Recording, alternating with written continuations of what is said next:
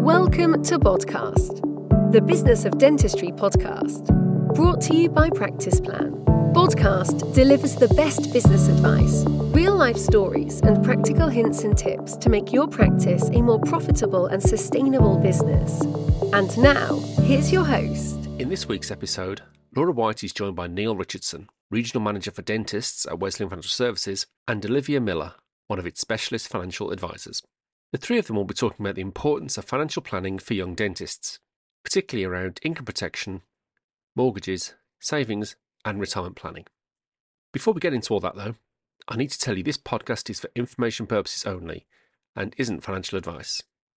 But if you are in the market for financial advice, stay tuned to the end, where I'll tell you how to get in touch with Wesleyan Financial Services and its advisors. But for now, I'll hand you over to Olivia and Neil. And first up, Laura.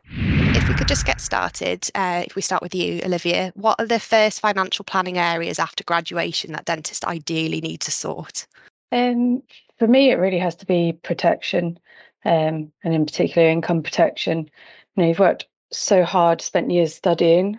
If you then fall ill or suffer an injury that means you're unable to work for a period of time, um, it really does affect your ability to earn. And you know, potentially, you're looking at the next 45 to, to 50 years um, until a state pension kicks in. So, so yeah, income protection for me really does underpin everything else. About you, Neil, have you got anything to add to that? So, yeah, I would absolutely agree with Olivia. Income protection is absolutely the bedrock of any young dentist's financial planning. And what all young dentists need to think is, is that if they were to have any period of absence due to illness, injury, accident, whatever it be, how else are they going to support themselves other than by having income protection in place? Even if you build up a little pot of savings, 10, 20, 30,000 pounds, ultimately a long-term absence is going to wipe that out pretty quickly. And one of the things we talk to young dentists about is imagine the whole value of their career. So imagine all the time they spent training, all the debt that they've built to do that. And sorry, that's not intended to bring anybody down by mentioning that. But it, is imagine all that time you've invested and to think you've then got a 40 year ca- career ahead of you if we think about what the average associate dentist earns the value of that 40 career 40 year career might be four four and a half million five million pounds. Would you really take a risk with that amount of money by not protecting it? That's the question we would always ask them to consider. Yeah absolutely and in your that actually happened? Because I guess nobody's safe really, no matter what age you are. Um, so I, obviously, I was an advisor for 15 years before I, I converted to being one of the management team. Uh, and unfortunately, in my time uh, of being an advisor, there were two or three clients where they were unfortunate enough to have their career as a dentist ended within their early 30s. Both the ones I'm thinking about were very, very lucky that they had a good level of income protection in place and it gave them the financial stability to be able to to carry on living um, a reasonable standard of living to still meet the bills like the mortgage and things like that. So they were very very lucky. Uh, there is one instance in my career as an advisor that sticks in my head, which was very upsetting, which was going to meet somebody in the in the late fifties who at that point was starting to look towards claiming their NHS pension um, at 60 but had basically scrimped and and, and uh, kind of survived for 30 years, having been um, been become unable to work as a dentist in the 30s, and only had a very very low level of, of cover in place, kind of 200 pounds a week. So had basically survived on on scraps for 30 years, and the impact on her was significant. It was quite distressing at the time. Yeah, absolutely. Sounds very important. Um, so, what comes as a surprise for younger dentists, or is there anything that they regularly aren't prepared for with their financial planning? I think on the whole, the, there's an awful lot to think about. You know, like Neil mentioned, you've just come out of university, often with a, large amount of debt there. So it's a case of going, okay, I'm going into a, a, job where I can see regular income. I've got more disposable income, um, and just being able to think, okay, how should I be using this in the best possible way. Um, I think often we're thinking about mortgages at that time and, and settling down, coming out of student housing, renting. Um, there's a lot of associated costs that go along with that side of things as well. And the earlier that you can start preparing for this, the better it is, and building that into your finances right from the very start. So yeah, if I could if I could add on to that and agree with Olivia, mortgages is certainly one that surprises young dentists at the moment, with rates being higher and repayments being much higher than we've seen for 20 years. That's definitely a surprise when dentists first look to start to move out of rented and into owning their own home. The other thing that tends to trip them over, uh, and it's linked into mortgages, is is accountancy and the need to kind of be on top of firstly what they're saving every month to make sure that when they do first have to pay tax for themselves, generally speaking, 18 months after they've begun, um, that they've actually put away enough. Um, but secondly, linked into that is is also the fact that at the point they do want to move from rented into a into their own home with a mortgage, they're going to need a minimum of two years worth of accounts. So that can mean potentially three to three and a half years down, kind of across into the career before they get to that point, given that uh, dentists perennially pay tax in January and July and typically kind of trade behind themselves for the financial year. So they're t- two definite things that can trip over young dentists.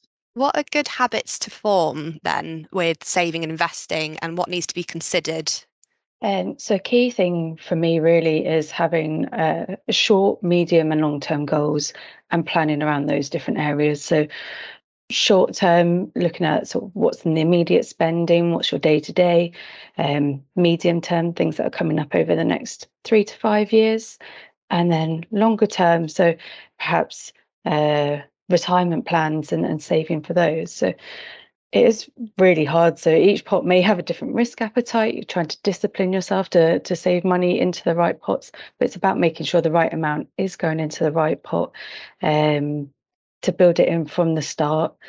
Something is always better than nothing when it comes to savings. Um, and we really see sort of compounding effects of, of over time where that helps to be beneficial over the longer term, um, helping achieve those goals as well. And that's very very individual, um, depending on what your own personal sort of goals and aspirations are. No, that makes sense. Have you got anything else to add to that, Neil? Yes, so I totally agree with what Olivia said. The the more kind of regimented you can be with yourself, and the more disciplined and the earlier you think about things, the better. Um, I would urge young dentists to almost try and take a kind of a mindset approach of visualization. So I would ask them to try and think about what the things they would spend the money are in that short, medium, and long term. Short term, it might be immediately thinking about courses that they might want to save up to, to go on. Dental courses can be hugely expensive. Uh, I've heard of people committing to kind of thirty thousand pounds worth of courses, um, and that's not unheard of. So, starting to try and plan those things that you are going to save for, and, and trying to plan when you're going to need that those pots of money to do those things. It's really really powerful. You can tie that back into obviously things like first house deposits as well.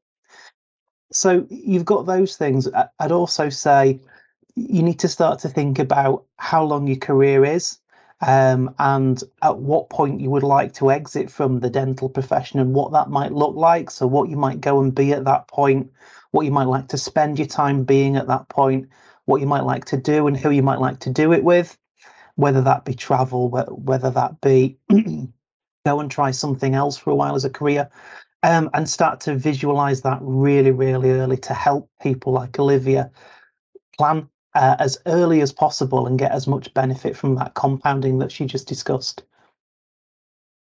I'm guessing that's quite a big surprise for dentists as well, especially if you're early in your career that you're thinking about the end of it so early on.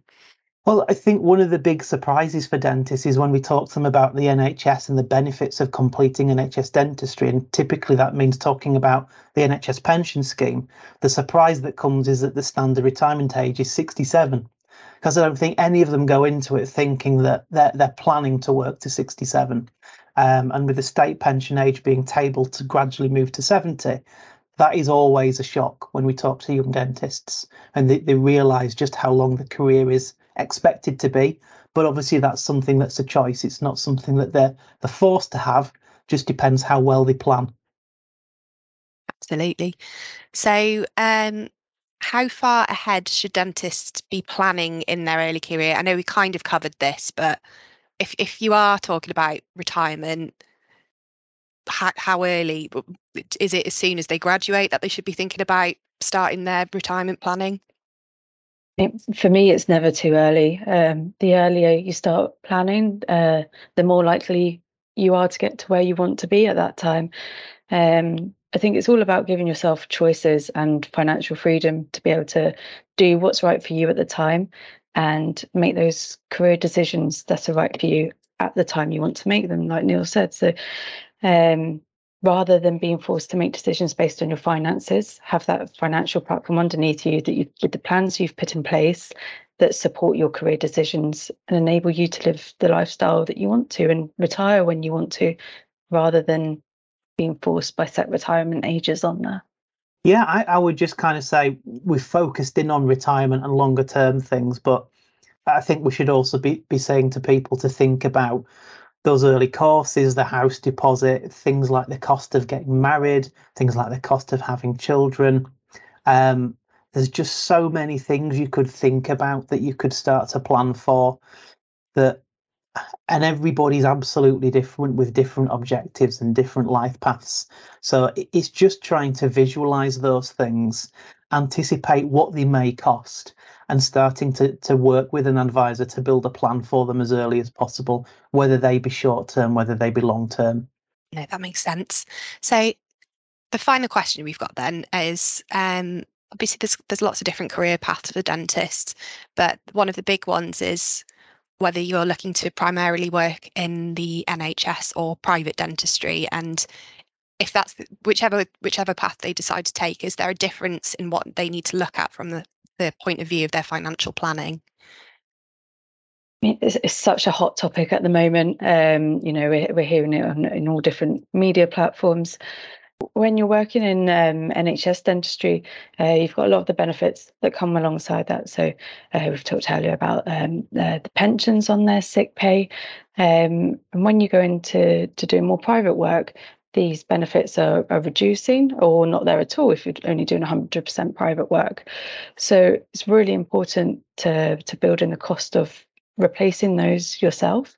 Um, you know, sometimes that's not something that's always thought about. And when we highlight that, it can be a significant cost because the NHS pension is really good. It is a gold standard pension. Um, so to replace the same level of benefit there is a factor that needs to be considered. Yeah, so for me, I would say there's a really, really easy visualization piece. If you think of a, a tightrope walker, uh, and if you've ever seen them practicing, they always have a net. They always have a net that if they fall off, you see them bounce back up, or they at least get caught. And that's the best way to think about working within the NHS because you've got your sick pay, you've got maternity benefits, you've got ill health retirement pension, you've got death in service benefits for your for your loved ones, You've got the pension to support you to retire on. Effectively, what you do when you move to private is you lose that net. So you've all of a sudden you've got to do all that for yourself.